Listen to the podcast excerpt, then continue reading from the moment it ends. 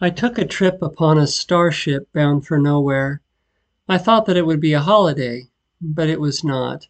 I was disappointed by the emptiness of space, the vastness of its lonely solitude, the unspeakable quiet of nobody there. I thought I would go mad for lack of somebody to talk to. And yet the inward voice that had guided me in all of my journeys was there, and together we visited planet after planet. I let it take the lead, and the views were not half bad because of that. But I missed people.